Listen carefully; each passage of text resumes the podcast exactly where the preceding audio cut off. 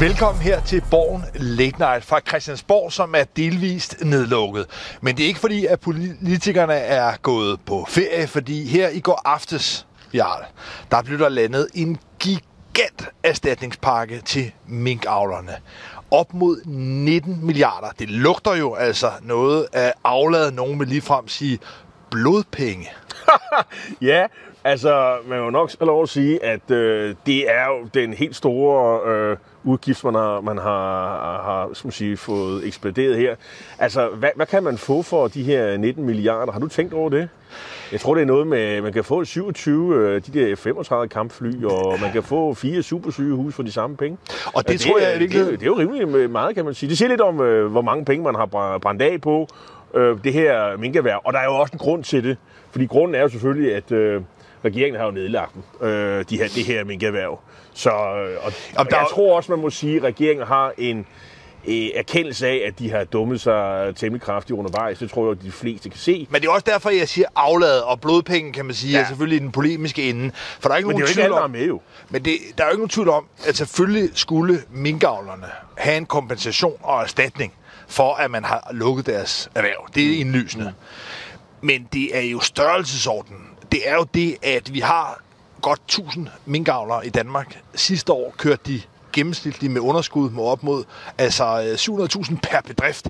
Så det har jo været et solnedgangserhverv, som har klaret sig dårligere og dårligere. Og i resten af Europa, der er minkavl blevet forbudt. Så det er jo ikke noget, hvor de her mennesker havde stor udsigt til at kunne tjene mange penge. Og så er det altså, når du sammenligner med, hvad der sker i andre brancher, som også er blevet hårdt ramt, også varigt ramt, for eksempel turismebranchen, så er det altså meget generøst at smide nitten milliarder efter en så lille, relativt lille branche. Man kan sige, for dem, der ligesom havde tænkt på, om de måske skulle lukke ned, så har de jo et eller andet sted vundet jackpot. For dem, som jo måske havde tænkt sig, at det var noget, der skulle fortsætte til næste generation, ja, så er det jo et, et ordentligt plaster på sår. Man kan i hvert fald konstatere, at det er jo ikke alle partier, der, der er med. Der er øh, for eksempel øh, Enhedslisten. De siger helt lige ud, at øh, det der øh, forlig, det er tre milliarder for dyrt. Det er ikke tit, vi hører Enhedslisten snakke om, at, øh, at noget er for dyrt. Nej, men de anerkender dog præmissen om, at der skal betales nogle mm. penge. Hvis man også sådan taler lidt med nogle af de andre partier, som heller ikke er med, så synes de jo også, det er for dyrt. Og med lidt forskellige begrundelser, og, øh, og de konservative siger det, at det er noget med, jamen, det, den måde, man har skruet pakken sammen med, så er det jo nærmest sådan en, en tilskyndelse, en, en gulerod for at lukke ned, frem for ligesom at, at, at lægge det i dvale. Man skulle ligesom kunne holde den kørende, og så fik man nogle penge for ligesom at holde biksen i kørende, og så kunne man starte op igen lidt senere. Og det havde sådan samlet set været billigere. Det er sikkert rigtigt. Men øh, regeringen har jo også været, haft pres fra måske S F og de radikale, hvor der er jo, i hvert fald hos de radikale, er der to forskellige partier. Nogle, der mener, at minkerhvervet er jo et, et herligt eksportindtjenende erhverv, og andre, der siger, at det er noget af svineri, både over for dyrene og sådan over for miljøet, så lad os få det lukket ned en gang for alt. Så det er jo et kompromis lidt imellem forskellige interesser. Folk, der mener, at det erhverv øh, har haft sin øh, fremtid bag sig, og, og de folk, der mener, at det, det er jo et herligt øh, eksportindtjenende erhverv med stolte øh, traditioner, det skal vi bevare for fremtiden. Men spørgsmålet er jo, hvorfor at det trods alt blev så dyrt. Og hvis jeg må komme med mit bud i forhold til Socialdemokratiet og Mette Frederiksen, så handler det jo om, at man traf en beslutning lidt i desperation, i panik, som jo nu også bliver genstand for en granskningskommission, for der er rigtig meget, der tyder på, at man godt vidste, at der ikke var noget lovhjemmel til at ville kræve alle mink aflivet. Og der bulrede Mette Frederiksen altså igennem med den her beslutning på trods af advarsler, og derfor bliver man simpelthen nødt til nu at få lukket den sag, og ikke mindst at få Venstre med. Så Socialdemokratiet har haft lidt den præmis, de skulle lave en aftale erstatning, koste, hvad det ville. Venstre skulle med. Men hvorfor pokker, Jarl, er Venstre gået med til den her øh, model? Fordi normalt hører vi jo ellers Jakob Ellemann tale om at være økonomisk ansvarlige og ligesom holde hus med pengene. Det er altså noget af en check, der er blevet udskrevet her. Men øh, du har sikkert fulgt så meget med i, i, i dansk politik, at du godt ved, det her med at være lidt for landbruget, og måske være noget for de erhverv, der er, hører til i de yderkantområderne i Jylland, hvor der er mange øh, minkerhverv, i hvert fald, i hvert fald indtil de slog dem ned. Øh, fordi mange af de her penge går også til at rive det hele ned, øh, bygninger og alt muligt. Jamen, øh, der er øh, Ellemann jo, som siger, øh, lidt i defensiven. Og her har han da mulighed for at være i offensiven og de siger jo også, de røde partier, at øh, hvis ikke at øh, man var gået med, jamen så var den her regning jo blevet større, fordi Venstre, de havde sådan set kun én retning på de her penge. Det var, det var så, så mange penge som overhovedet muligt. Og det har Venstre selvfølgelig en interesse i.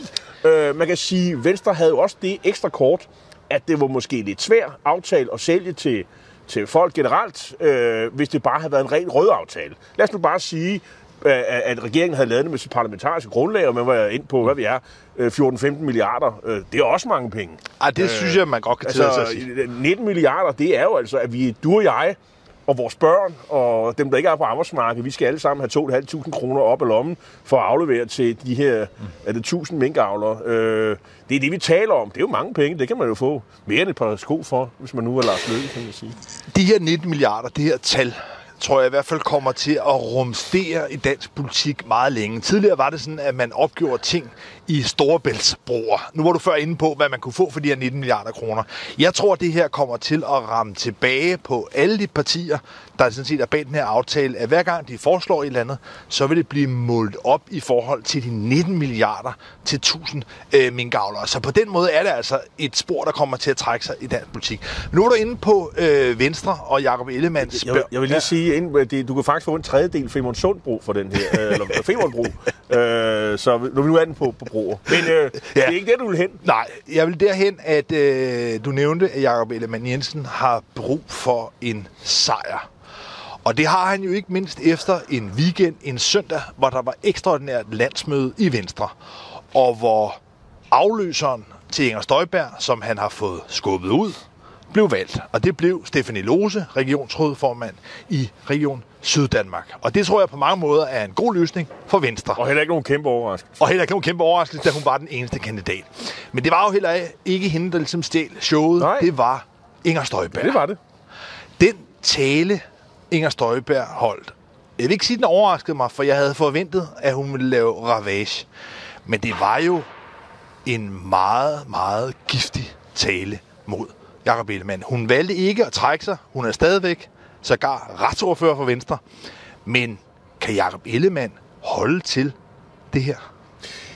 Ja, det, det kan han jo. Øh, fordi han har jo fået valgt sin formand, øh, sin næstformandskandidat. Han er formand i, i egen ret, kan man sige. Men hun vil jo spøge der øh, i et stykke tid nu.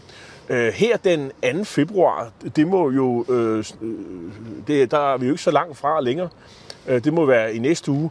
Der skal man jo herinde øh, stemme øh, for at, at nedsætte den øh, rigsret-sag. Og, eller den rigsret i hvert fald. Og så skal sagen jo så føres om, formentlig om en fire til fem måneder, eller hvornår det bliver. Øh, der er jo en anledning for, for, for Støjberg at sige, nu er målet fuldt, nu øh, forlader jeg Venstre. Fordi den tale var jo et afsæt til at sige, og derfor smutter jeg. Fordi at, at det, der ligesom var omdrejningspunktet, det var jo, at partiet jo er blevet overtaget, mener hun, af, af nogle øh, radikaliserede, rad, nogle radikale øh, økologer øh, fra salonerne her i København, øh, hvor man ikke kan, øh, skal man sige, hvor man ikke taler det sprog, hun taler. Øh, hun, hun repræsenterer den gode, øh, øh, som siger, visse som siger, vælgergrupper i Jylland, og som der overhovedet ikke er nogen forståelse for i, i, i Venstre. Det er i hvert fald hendes påstand. Og, og så, det, så det er jo et, et, hun taler jo et forræderi op, kan man sige. Og, og derfor så, øh, og det vil hun jo blive ved med at og, og, og, og cykle rundt i. Og der er jo et perfekt afsæt, vil jeg sige. Nu har de også nedsat en, en, en, en rigsret mod mig. Øh, og så er der måske også det, at de ovenpå det vil sige, ja, øh, skal vi have en retsordfører Venstre, der sidder på anklagebænken i en historisk rigsret? Nej, det duer ikke. Øh, og der har hun så mulighed for at sige, og derfor smutter jeg til, hvad vil jeg, Nye Borgerlige eller Dansk Folkeparti. Men når man ligesom skal vurdere, hvor farligt det indre oprør, Inger Støjberg er i gang med i Venstre, så er det jo ret afgørende, hvor stor gennemslagskraft, hvor stor lydhørhed der er for den fortælling. Fordi det, hun jo forsøgte i talen, det var at bygge en, en fortælling op om, at hun var Venstre. Og Jakob Ellemann og andre havde så flyttet partiet et andet sted hen. Men det sande, ægte Venstre, det var hende underforstået, at hvis hun nu flytter sig, ja, så er det i virkeligheden det sande Venstre, der flytter med hende. Er der, er der et publikum for det også internt i Venstre? Ja, det er der. Og, og det, det tror jeg, der er. Men vil de alle sammen flytte med hende? Også dem, der er, er hvad skal man sige, enige i, at øh, hun ikke er blevet behandlet pænt. Altså, hun, hun, der er også en dolkestødslegende. Mm. At hun, der er onde kræfter i partiet, der ligesom har, har, har svigtet hende, ikke? Øh, men vi ser jo også, at der er borgmestre, som siger, jamen, kom nu med den beslutning. Kom nu og sig nu, hvad du vil, så vi ligesom kan komme videre. Øh, der er også kræfter, som siger, ja, vi er sådan set enige i, at det var en skidt idé at nedsætte den der synes, rigsret. Vi er enige i, at, at, at du er behandlet øh, grimt, men det, du har gang i lige nu, det er simpelthen et øh, partiskadeligt virksomhed, og det vil vi ikke. Hvor står det henne? Jeg tror, nogen går med hende, andre vil blive. Øh, det, der handler om for hende, tror jeg, det er at få flest muligt med sig. Men det, man jo skal bemærke her, det er, at vælgerne ser ud til allerede at have flyttet sig med fødderne. Mm. I journalistik taler man om, at man ligesom skal følge pengene. I politik, der handler det ofte om at følge vælgerne. Og de målinger, der er kommet nu, altså flere i rad, tyder jo på, at en stor gruppe venstrevælgere, faktisk halvdelen af, hvad de fik ved sidste folketingsvalg, nu er rykket videre. En stor gruppe er rykket til konservative, som går frem. En næststørste gruppe går faktisk til Socialdemokratiet, til Mette Frederiksen. Og så er der endelig også en enormt stor gruppe, der går til Nye Borgerlige, som ser ud til at blive firedoblet. Så man må jo konstatere, at vælgerne er rykket. Så uanset hvad der sidder borgmester i Venstre eller andre internt i Venstre, der øh, slår sig for tøjet og vil gerne have et svar fra Inger Støjberg, så er realiteten jo, at vælgerne er væk. Det er rigtigt, og de er jo også gået før, at øh, hvis man siger, sidste omgang af de her, øh, den her ballade har været der. Altså, altså det er jo ikke det, det sidste, skal man sige, der er sket her, det er, at man er gået fra et øh, niveau omkring en sytten atten procent til nu at ligge omkring en tretten fjorten. Åh, oh, det er dog også og, et ret afgørende dyk. Ja, ja, absolut, men, øh, men, men, men bare for at sige, at øh, de har jo ligget på, var det treogtyve procent, de fik ved sidste valg, og det vil sige, at altså, man har jo tabt meget allerede før. Så, det, så Venstre er jo et, et parti i, i, i krise, og, og, og hvordan det skal vendes, det er vel også en, en del af, skal man sige, Støjbergs, skal man sige, forklaring, det er, at den formand, man har, leverer ikke. Det er også den kritik, man hører, det er, vi tror ikke på, at Ellemann kan vende det her, øh, og nu er hun så væk, og hvad så, giver det så bedre muligheder eller større muligheder?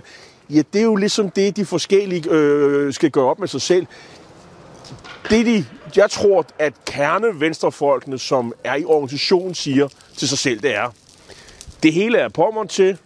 Vi kan ikke gøre noget med Støjberg, hun gør, som hun vil. Vi har den formand, vi har. Øh, vi må have noget ro, så han får en sidste chance for at, at stabilisere det her, og i hvert fald vise det øh, nogle vilkår, hvor hun ikke er på bagsmækken, og hvor Lars Løkke, for ham må vi slet ikke snakke om. Altså, han har jo ikke gået, altså har han taget nogle stemmer med endnu? Ja, det gør han vel først på det tidspunkt, hvor han jo starter sit parti.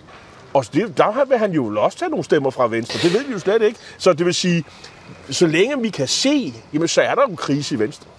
Men lige nu er der altså et mønster inde på Borgen af, at folk render af pladsen. Der er lige nu historisk mange løsgængere. Siden folketingsvalget er der hele syv folketingsmedlemmer, som er hoppet ud af deres parti. Og senest i går, ja, der var det så den tidligere venstremand, men så overgået til det radikale venstre, Jens Rode, en enfant terrible herinde ved Christiansborg, som nu melder sig ud af det radikale. Det virker jo til, at det hele er i opløsning. Men nu synes jeg, at du er for hård ved Jens Rode, fordi det var ham, manden bag granskningskommissionen. Det er jo den, der skal, over, øh, den, der skal sidde og undersøge den her minkskandale, som vi jo indledte med. Øh, det var jo ligesom hans store fingeraftryk. Øh, og nu er han altså væk, øh, efter så har fået den der granskningskommission på, på banen, kan man sige. Øh, det bliver måske hans, øh, måske det eneste, vi ligesom kan huske fra hans tid øh, ja, nu som, er som radikal. Nu, nu er han jo ikke forsvundet. Han er jo trådt ud af radikale, er jo stadigvæk med det med Folketinget. Hvor ser du ham gå hen, Lars? Altså det umiddelbart oplagte, sådan rent politisk, vil jo være, at han gik sammen med Lars Løkke. Når man hører, hvad det er for nogle begrundelser, de bruger hver især, så taler de om at blive befriet. Lars Løkke skrev lige frem en bog, der hed Befrielsens øjeblik. Og da Jens Rode i går kundgjorde for den undrende offentlighed, at han nu melder sig ud radikal, så skrev han også, at han følte sig befriet. Og når man dykker dybere ned i det, så er det en besyngelse af, at midten skal styrkes i dansk politik. Så umiddelbart virker det jo til, at det passer meget godt sammen, at de to nu tidligere venstrefolk Lars Løkke og Jens Rode skulle finde sammen, men... Det er jo det endnu, er... Et, endnu et, et midterprojekt, kan man sige, ja. Oven i alle de andre. Og vi har jo også Simon Emil Ammitzbøll-Bille, mm, ja. mm. som forsøger sig med fremad, som står på nogle af de samme. Så der er i virkeligheden tre folk her, men der er, der er altså også nogle... Orla fra de konservative, Orla Østerby, mand, der gik selv efter, at øh, de havde haft et lille intermezzo med øh, ja, en, en partifælle øh, hos de konservative, som han havde været lidt mere kærlig for, og hun brød sig om. Må man få indtryk af. Han smuttede. Jeg ved ikke, hvor han står politisk. Og inden. Vi har jo også, bare for at smide med i puljen, vi har også en Morten Østergaard, som mm. er på orlov, som blev detroniseret i det radikale, og som jo nok i virkeligheden politisk er relativt enig med Jens Rode, og med Simon Emil Ammitzbøll-Bille og Lars Løkke. Men det, jeg kan ikke udelukke, at de kan finde sammen i et eller andet fornuftsægteskab. Men jeg kan se for mig, at der både er nogle afgørende personlige problemer, og også nogle vanskeligheder videre frem. Men hvis I lige prøver at spole båndet lidt tilbage, for det er ikke så, at alle kan huske det. Og for det, vi taler om, det er, det jo, er, det er jo den mest sandsynlige koalition, der hedder noget med Rode Løkke, fordi Simon Emil Ammitzbøll-Bille har jo meldt sig helt ud af det der og sagt, det kan glemme alt om. Så men det, man de har to, vi taler om. Tager nyt. Men, men vi tager Rode og Løkke. Jeg hjælp lige hukommelsen lidt på glæd. Hvorfor er det, at de to måske kan få lidt svært ved i udgangspunktet at samarbejde? Altså, hvis man ruller tilbage til to tusind og fjorten, hvor vi alle sammen talte om Lars Løkkes underbukser, øh, og hvem der betalte dem, øh, der, der var det jo sådan, at øh, der blev rejst en oprørsfane. Faktisk før Kristian Jensen havde meldt sig som kandidat, så var det Jens Rode, som i egenskab øh, medlem af Europarlamentet for Venstre, øh, sagde, nu er tiden kommet. Nu er øh, alle, der vil det samme som mig. Vi vil have en ny formand, Kristian Jensen.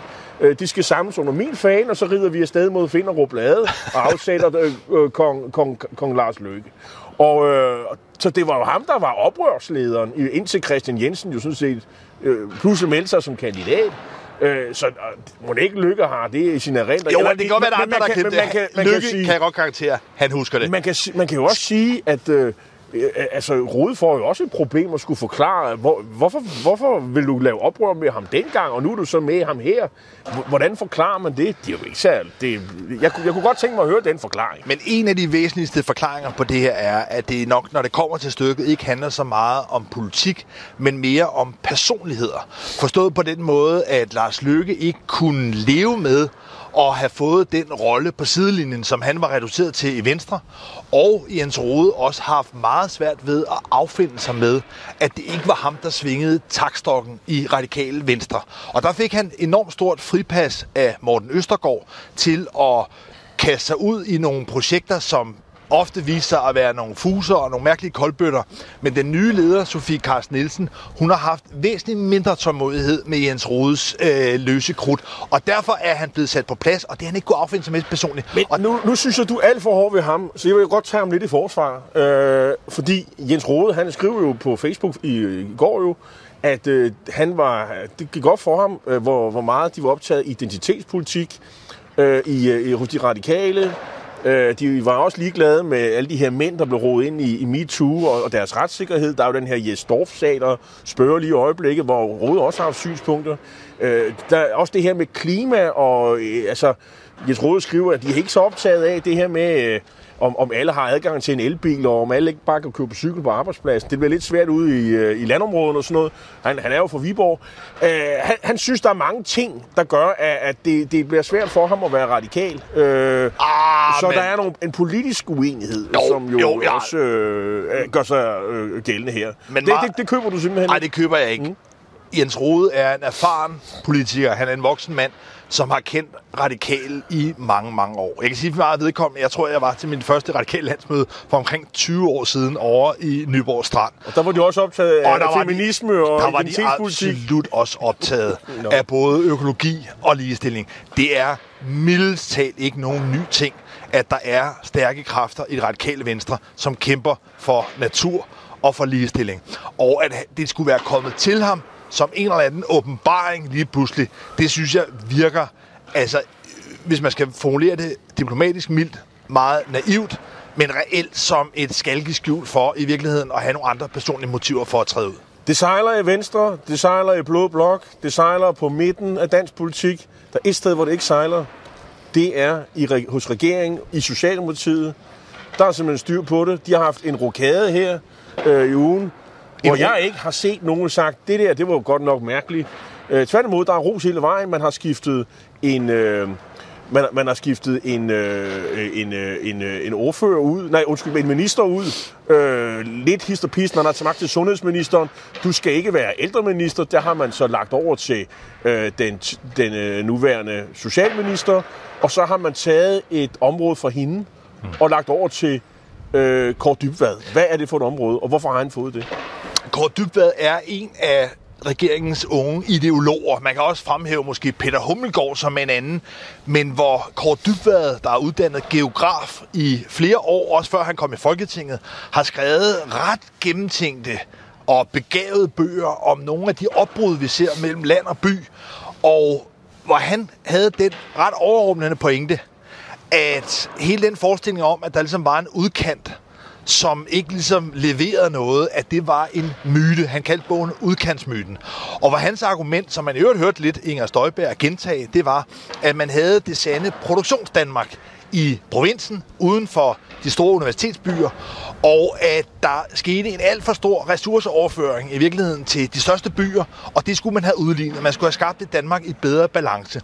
Og der vil Kåre Dybvad, særligt hvis han får lov til som ny indenrigsminister, også at fylde noget kød, noget, kan man sige, beslutningskraft på den fortælling, så tror jeg, at han vil kunne styrke Socialdemokratiets profil også frem mod kommunalvalget her til efteråret. For det vi glemte at sige, det er jo, at han er blevet indenrigsminister. Indenrigsministeriet, som jo er det område, der ligesom traditionelt har ligesom styret forholdene mellem, skal man sige, den centrale stat og regioner og kommuner, øh, og, og hvem der skulle have lidt, og, og, og, og hvor skal der tages noget, hvor skal der gives noget. Det har ofte været indenrigsministeren, det er indenrigsministeren, der har forhandlet øh, de her ting. Det var det så ikke sidste gang, der var det, en, det endte med at blive en, en sag fra finansministeren. Men øh, det er et, et, et, et, et helt centralt ministerium, hvis man, som regeringen har, øh, som erklæret målsætning at gøre noget ved Øh, udkantsområdet, og det handler specifikt, der er jo et konkret projekt, der handler om at flytte flere uddannelser mm. ud til øh, provinsen, det vil sige, at, at der er flere uddannelsesmuligheder, så man kan fastholde ungdom og arbejdspladser derude. Og her, øh, og, altså... og, det, og, og her er han jo manden, der har leveret det ideologiske øh, baggrund med den her bog, Udkantsmyten, som da den landede, der kunne man simpelthen høre, hvordan, ikke bare i Socialdemokratiet, men hvordan man i Dansk Folkeparti, i Venstre, simpelthen tog bestik af de idéer, og hele den analyse, den blev simpelthen købt, nogen vil sige ubeset. Øh, jeg er selv en kritiker af det, men, men, det, men, der, men det er simpelthen, jeg kan simpelthen ikke komme i tanke om et, et, et værk, der har haft større betydning øh, i dansk politik, i, i mands mene, i netop udkantsmyten af den nu øh, af den nye øh, indrigsminister Kåre Dybvad. Og man skal ikke undervurdere også idéernes kraft i politik. En ting er, at regeringen sådan rent styringsmæssigt sidder enormt stærkt og resolut på magten. Mette Frederiksen sidder meget robust. Men det, at man nu også er ved at vinde kampen om, hvad det er for nogle fortællinger og idéer, der diskuteres, der ligger som, kan man sige, som en undertone, som en overtone i en politisk debat, det er afgørende, hvor man kan sige, at Peter Hummelgaard i høj grad kom igennem med sit projekt med Arne pensionen, som handler om, kan man sige, at øh, en større social balance, en værdighed for det hårdtarbejdende, så tilføjer Kåre Dybvad nu dimensionen i forhold til land-by, i forhold til en udligning, og hvor netop uddannelser, kan man sige, bliver en slagmark. Og det, jeg tror, der bliver afgørende, og grund til, at det er væsentligt at fremhæve det som en triumf, og selvom det kan lyde teknisk med sin ministerrokade, alligevel er noget, der kan få stor betydning, det er, at det netop er Kåre Dybvad, der nu sætter rammen for, hvad selv Inger Støjberg mener, hvad Dansk Folkeparti spiller ind med. Og det gør ligesom, at når han har den ægte vare, den grundfortællingen, og så bliver gøre, det... Og kan gøre noget ved og det. Kan gøre noget ved og det. Har magten til at Præcis. Gøre noget ved det. Så bliver det meget, meget svært for de andre partier for alvor at udfordre. Og i mellemtiden, så har vi Venstre, som slås med Inger Støjberg. Det bliver måske næste uge, hun smutter, eller, eller øh, ugen efter. De har en, en udenrigsordfører, der har været i Dubai. Øh, måske på ferie, måske arbejdsrelateret. Det skifter lidt det afhængig af. Det var ikke så god. Øh, og, og vi har nye borgerlige og Dansk Folkeparti, som gør alt, hvad de kan for at stjæle stemmer fra Venstre. De sejler i det, i det blå Danmark, og så har vi øh, en regering, der fremstår kompetent, og hvor der er styr på tingene, hvor man lagt skinner ud til ikke bare i morgen og i overmorgen, men til hvad der skal ske om et halvt år, om et helt år. Det er forskellen. Og det er en meget, meget stor forskel. Altså, nu nævnte jeg før sådan helt nostalgisk øh, min besøg på, på landsmøder. Jeg har svært ved at genkalde mig en situation, hvor der har været en så stor forskel mellem blokkene. Det eneste øjeblik, der måske var, det, kan jeg godt det huske. var... Det var i, måske i to tusind og fem. Præcis, hvor det var Mogens Lykketoft, der øh, kortvarigt var formand for Socialdemokratiet, og hvor Anders Fogh, der dengang også sad meget fast med hænderne på rattet over statsministeriet, han udnyttede situationen til at udskrive et tidligt valg, og dermed påføre Mogens Lykketoft en ydmygelse og et valgnederlag. Og det kan jo også godt være, at det er nogle af de tanker, der langsomt begynder at modnes i statsministeriet, når man kigger på en situation, hvor Socialdemokratiet altså virkelig ville kunne påføre Jakob Ellemann og Venstre et syngende nederlag. Og en ting, man, en ting, man skal være opmærksom på, det er, at nu har regeringen jo også kun ét mandat, altså halvfems mandater bag sig, efter Jens Rode er smuttet. Men mindre han melder ud og siger, at han vil støtte regeringen tykt og tyndt, det ved vi ikke. Men blandt de partier, der støtter ham, så er der kun halvfems mandater. Der er syv løsgængere. Hvorfor skulle statsministeren ikke, efter vi har forhåbentlig overstået broderparten af de her coronarestriktioner øh, til efteråret, sige, ved jeg, venner, nu er vi kommet lige godt igennem her. Det sejler i dansk politik mange steder, ikke hos os, men anden. Skal vi ikke lige tage et frisk valg og, og lidt få renset lidt ud? Renset luften, det kan hun sagtens slippe af sted med. Jeg, jeg køber sig pointen om, kan man sige, at alle de her løsgængere er med til som at skabe noget løs strøm, der kunne blive en anledning for Mette Frederiksen til at udskrive valg. Men det, der dog også ligesom er en afgørende ting at have fat i, både med Inger Støjberg og Jens Rode, det er, at uanset hvor de hopper hen og hvad de laver af, af numre, så er det ikke noget, der rigtig påvirker regeringsførelsen. Mette Frederiksen altså kan drive videre og lave brede forlig. Så, så det afgørende at forstå, det er, at løsgængerne har altså ikke nogen på den, på den måde parlamentarisk betydning. Det er lidt øh, altså nogle pauseklovne eller nogle sideshows. Men man kan stå i den situation, kan man sige, at der kommer en løsgænger til. Og løsgænger til. Altså med den her kadence, så er løsgængerpartiet jo snart et stort parti i dansk politik. Nå, men øh, det er jo rigtig hyggeligt, øh, hyggeligt her i, i den meget, meget kolde Rigsdagsgård uden for Christiansborg. Men I kan jo sidde derude og prøve at gætte med, inden vi er tilbage om øh, fjorten dage. Hvem mon er den næste herinde for Christiansborg, der hopper ud af sit parti? Og se, om Inger Støjberg har forladt Venstre, og til hvilket parti. Det bliver jo spændende at se. Tak, fordi du så med. Op gensyn.